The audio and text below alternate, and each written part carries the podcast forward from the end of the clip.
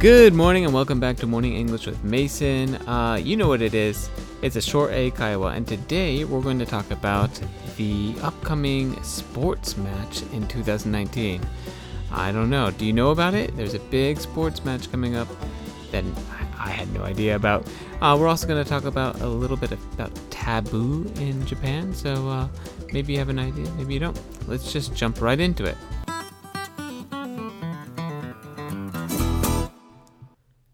Everyone is excited for the 2020 Tokyo Olympics, but did you know there is another big event before? Why, yes, of course. I'm talking about the 2019 Rugby World Cup in Japan. Here's the thing though a lot of rugby players have tattoos, and if you live in Japan, you know that tattoos are taboo. If you have a tattoo, it is polite to cover it up when you're in public. Bathing houses will even go as far as to offering bandages and stickers to foreign customers with tattoos so they can cover it up. That is exactly what a Japanese government is asking the rugby players to do. They want them to cover up the tattoos during the game in Japan. To my shock and surprise, it seems like most of the rugby players are on board with this decision, saying they will be respectful of the local customs and cover up their tattoos while in Japan. All right, welcome back. And uh, this was a little bit longer than we're used to, I suppose. Um, but as always, let's go into the details. Into the before we get into the nitty gritty, let's get you know the meaning, the the what was the story about? So, uh, this story is about not the Tokyo Olympics, but before the Tokyo Olympics, uh, 2019 Rugby World Cup is actually being held in Japan. Who knew? I didn't. Um, now I do. So, the rugby players, they have a lot of tattoos. They have tattoo sleeves, which are um, tattoos all on their arms, and, you know, they have tattoos on their legs. They have, and they're not small tattoos, they're big tattoos. And uh, in Japan, tattoos kind of have a bad image, I suppose. Uh, and you don't like to see them around, I suppose. But uh, so, what they do, they're going to cover them up for the games. Um, they're going to be respectful of Japanese customs and cover them up. That's what it's talking about. It's talking about players covering their tattoos for a game.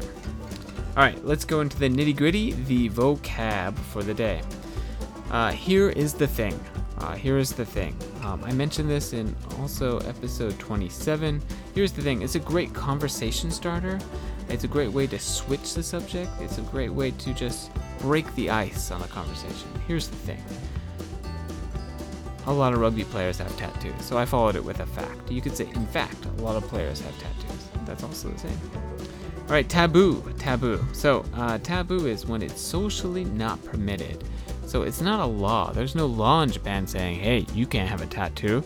You'll be arrested. But I guess nobody really likes people with tattoos. Or it just it makes people feel funny, so uh, it's kind of a socially not permitted. It's taboo.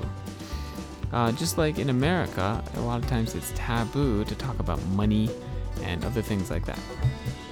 All right, moving on. It is polite to. It is polite to. So this is going the opposite of the taboo. Uh, when you show respect, when you want to follow the social rules, um, it is polite to bow. It is polite to shake hands. It is polite to say "gochisou after you eat, right? Uh, so it is polite to. That is something that um, a lot of people will tell. A lot of Japanese people told me when I came to Japan. It is polite to do this. It's polite to do that. So when you're teaching customs, this is a really useful phrase. It's polite to. Um, it's probably better than you should or you have to say this. You have to say this. I think that's a little strong. It is polite to say gochisou after you eat. And this one is polite to cover your tattoo bathing houses. So, public houses where you take baths. Uh, not very popular in Western culture. Bathing houses. To my surprise, to my surprise, a good way to start a sentence um, and show that you are surprised. So, it gives you your opinion um, while also giving the sentence. So, to my surprise, the rugby players were on board with this decision. And that brings me to the last phrase on board with this decision. On board with. So, on board with means when someone is okay with the idea, decision, plan. Uh, they they're back behind it. They're they're okay. They're good to go. Um, you can even ask, like a train conductor, is everybody on board? You think of it like a train, like an idea. Everybody's on board with the idea. Everybody's on board with the train. We go ahead. All right. Uh, so, what do I think of this? I think great on the players um, for understanding the culture, and it's kind of weird that the government had to ask about that. I don't know if they asked or if the players kind of brought it up, but um, good on them, you know. Um, and it's kind of weird though because you know they're not like scary tattoos. I, I suppose the rugby players they might have scary tattoos, but you see a lot of other foreigners hiding tattoos, and it's like of Hello Kitty or like the moon really silly stuff. You don't need to hide that. At least that's my opinion. Like, really? You're gonna hide that? No one's gonna mistaken you as like some type of crazy yakuza or something like that, or how the foreigners would say it, yakuza, uh, because it's a Hello Kitty tattoo. What type of yakuza have you seen with a Hello Kitty tattoo? None. All right, moving on. Today's morning English phrase. Your call. All right. So, for example, uh, my wife might ask me, "Hey, what do you want to eat for lunch today?" And uh, I'll say something like, "You know, we could have uh, Indian food, or we could go get pizza." And she'll say, "Nah, I don't want to have that. I don't want to have that either." And then I'll say, "Okay, you know, I'm up for anything. Your call. Ah, it's your call." All right. Let's try uh, another example. Let's try. Maybe you're buying movie tickets with your friend, and uh, your friend says, Hey, what type of movie do you want to see? And you're like, Ah, oh, I could see anything. I like all types of movies. It's your call. All right, does that make sense? Do you get that? So, your call is, it means it's up to you.